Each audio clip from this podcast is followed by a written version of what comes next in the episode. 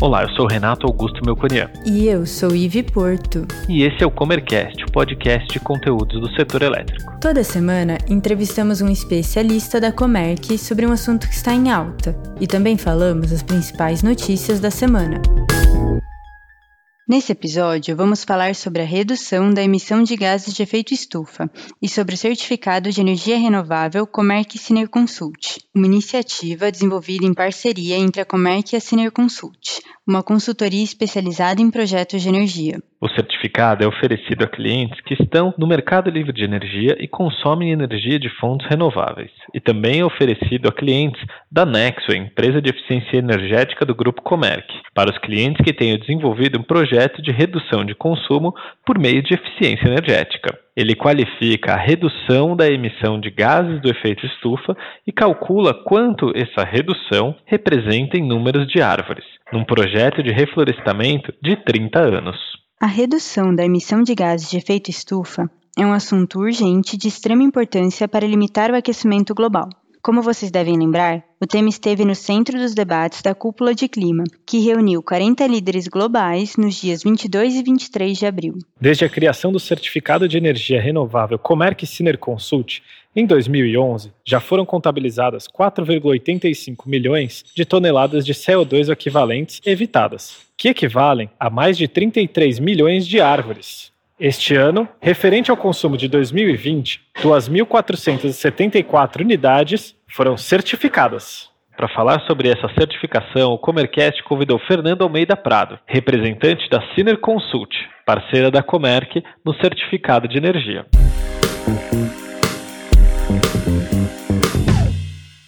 Fernando, seja muito bem-vindo ao Comercast. E antes de começar, eu queria pedir para você contar um pouquinho para a gente, um pouco da sua carreira, da sua experiência para os nossos ouvintes. Ah, legal. Como vocês sabem, eu sou Fernando, né? Algumas pessoas me conhecem como Fernando Almeida Prado, outras como Fernando Prado. Eu sou engenheiro civil, formado pela Unicamp, trabalho no setor de energia há mais de 40 anos. Trabalhei na CESP por 17 anos, depois trabalhei na Secretaria de Energia, fui comissário-chefe da Agência Reguladora de Energia do Estado de São Paulo durante dois mandatos. E desde 2001 venho atuando como consultor independente, tenho uma pequena empresa de consultoria na área de energia, atuando em várias frentes dessa complexa indústria, né? E também sou professor colaborador da Escola Politécnica da USP no período de CESP e no período de Comissão de Serviços Públicos, agência reguladora, eu também fiz o meu mestrado, meu doutorado em planejamento de sistemas energéticos e posteriormente eu fiz um pós-doutorado na Poli em sistemas de potência. E em 2012 eu tirei um ano sabático e fiquei como pesquisador visitante na Universidade da Flórida. Foi um ano muito legal. Muito bem. Agora entrando um pouquinho no nosso tema, eu queria que a gente conversasse um pouquinho sobre a cúpula do clima, né? Os discursos e as metas dos países. Como a, a transição energética das fontes mais limpas pode contribuir para um compromisso com o meio ambiente, Fernando? A cúpula do clima ela é muito importante porque ela coloca de novo no jogo os Estados Unidos, né? Estados Unidos tem, grosso modo, 5% da população e consome em torno de 20, 21% de toda a energia mundial. E eles estavam afastados de todas as discussões diplomáticas, de todas as iniciativas durante o governo Trump, né? Então, a cúpula do clima, que aconteceu agora recentemente, é uma tentativa do Joe Biden de trazer os Estados Unidos de novo para o jogo. Mas falando de energia, né? Energia é a principal fonte de emissão global. Ah, no Brasil, talvez isso não seja uma verdade absoluta, porque nós temos muitas fontes renováveis, mas o mundo é um mundo térmico, né? Então, se você for olhar a Europa, o Japão, mesmo os Estados Unidos, a grande parte da energia provém de gás, de carvão, de combustíveis fósseis e toda a parte de mobilidade com gasolina, diesel, trens em alguns países com trens com combustíveis fósseis. Então, tratar a energia como um, uma ferramenta para reduzir as emissões e para ajudar a minimizar o problema do clima é fundamental. Né? Perfeito. E aí, trazendo para o olhar do Brasil aqui agora, né? Queria pedir para você explicar um pouco do certificado de energia renovável da Comerc Sinerconsult e como que ele contribui para essa agenda de sustentabilidade que a gente está falando. O certificado que foi desenvolvido né, a quatro mãos pela minha empresa, Ciner Consult, e pelos especialistas da Comerc, né, ele objetiva quantificar as emissões evitadas que um cliente da Comerc ajuda nesse processo, ou porque ele compra uma energia limpa, de baixo impacto, com emissão zero ou próximo de zero, né? ou quando ele faz projetos de eficiência energética. Então, quando ele compra uma energia limpa, ele está produzindo um efeito naquele mês, naquele período de vigência do seu contrato. E quando ele faz uma ação de eficiência energética, ele produz um efeito mais longo, Vou dar um exemplo. Uma empresa troca os seus motores por motores de alta eficiência. Né? Esses motores vão ter vida útil de 10, 15, às vezes 20 anos. Então, o efeito dessa ação ele é duradouro. Então, o certificado ele visa dar uma informação honesta, baseada em fontes oficiais. Enfim, ele tem todos os requisitos de governança de uma boa informação para gestão. Então, ele informa ao agente que se relaciona com a Comerc qual é o papel dele, qual é a cota parte que ele está ajudando o planeta, né? E o certificado ele tem um, uma característica que eu gosto muito, porque quando a gente fala, por exemplo, ah, em dinheiro, ou temperatura, ou dados mais objetivos, as pessoas têm sensibilidade. Mas quando eu falo assim, olha, a empresa X nesse mês evitou duas mil toneladas de carbono. Isso é muito, isso é pouco, né? Então, a gente construiu um índice de qual é a equivalência dos carbonos evitados, das emissões evitadas, em um reflorestamento. Então, as pessoas têm mais sensibilidade de quanto aquela contribuição vale, né? Desde que o certificado está sendo emitido, eu tenho quase 30 milhões de árvores equivalentes que foram certificadas, né? Então isso dá uma dimensão que as pessoas percebem e que é didático. E para chegar nessas 30 milhões de árvores, como que se baseia essa metodologia? As árvores, né, elas captam as emissões, o CO2 no seu processo de fotossíntese. E isso acontece durante o crescimento da árvore. Obviamente, eu posso ter reflorestamentos de diferentes tipos, de diferentes árvores. Então, para dar a credibilidade ao processo e para seguir todas aquelas normas que eu já falei, né, que é o nosso objetivo certificado, a gente buscou um projeto que foi aprovado pela ONU de reflorestamento, feito na primeira década do século XXI, lá por, por volta de 2008, 2009, não me lembro com certeza, que é um reflorestamento de eucalipto que tem um espaçamento padronizado entre uma árvore e outra, então ele tem numa direção um espaçamento de 3 metros e na outra direção um espaçamento de 2 metros entre cada árvore. E as emissões evitadas são aquelas que decorrem entre o momento que a árvore é plantada até o seu sétimo ano de crescimento. Então, a gente padronizou o reflorestamento e ele é um reflorestamento que tem um projeto que foi auditado pela ONU e, portanto, ele tem credibilidade.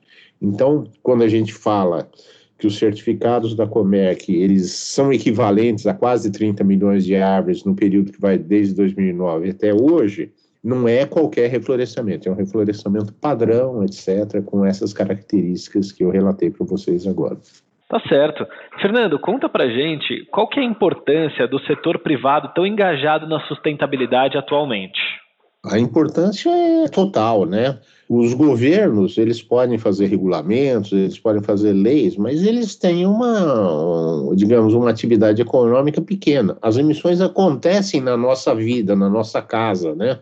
Na energia elétrica que a gente usa, no lixo que a gente produz, né? Porque acaba produzindo metano, que é um gás efeito estufa importante, no nosso transporte. Então, a consciência das pessoas e das empresas elas são fundamentais para isso, né? E é muito interessante também que quando uma empresa percebe que ela pode ou que ela tem uma responsabilidade com relação ao seu nível de sustentabilidade, ela revisita processos. E ao revisitar processos, muitas vezes ela ganha eficiência, inclusive econômica. O exemplo que eu dei aí de projetos de eficiência energética que a Comerc tem um braço de atividades nessa área, né, de consultoria, de financiamento de projetos, etc. Então, o cara percebe, puxa, eu estou usando motores antigos, motores obsoletos, vou trocar por motores mais eficientes, vou trocar lâmpadas fluorescentes por lâmpadas LED, uma série de ações que não só contribuem para o meio ambiente, mas como também tem significado econômico, né? E a mesma coisa, isso vale nas nossas casas, né? vale na, nas empresas. Não adianta nada você ter uma sala de reunião com lâmpadas LED, aí, por exemplo, na Comerc, e se ao terminar uma reunião, os colaboradores da Comerc saem e não apagam a luz, né? Então, as ações são ações tecnológicas, de substituição de equipamento, de retrofits, mas elas também são ações comportamentais, né? Então, as empresas têm um papel fundamental. Perfeito, Fernando. Queria te agradecer aí pela disponibilidade e pelas informações. Muito obrigado. Um abraço e volto sempre ao Comercast. Eu agradeço. Abraço.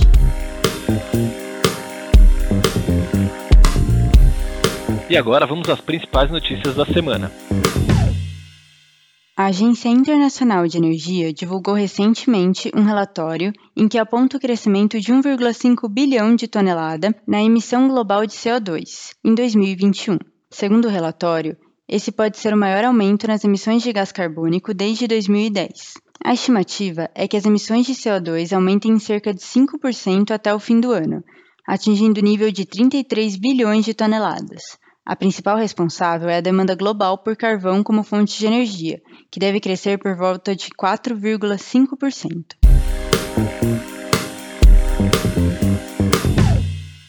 O governo federal bloqueou mais de 9 bilhões de reais em dotações orçamentárias primárias de 28 órgãos, entre eles agências reguladoras e ministérios. Dentro do Ministério de Minas e Energia foram bloqueados 141 milhões de reais. A decisão do bloqueio de recursos foi publicada no Diário Oficial da União no dia 23 de abril. Para evitar um aumento tarifário médio calculado em cerca de 18% para os consumidores de energia, a Agência Nacional de Energia Elétrica aprovou oito medidas que devem mitigar o impacto dos reajustes na conta de luz. Houve uma injeção de quase 19 bilhões de reais para a atenuação tarifária. Dentro desse valor estão incluídos os recursos dos empréstimos da conta Covid, feitos às distribuidoras de energia, o repasse dos recursos dos programas de pesquisa e desenvolvimento e de eficiência energética e a devolução dos valores cobrados a mais de PIS/COFINS.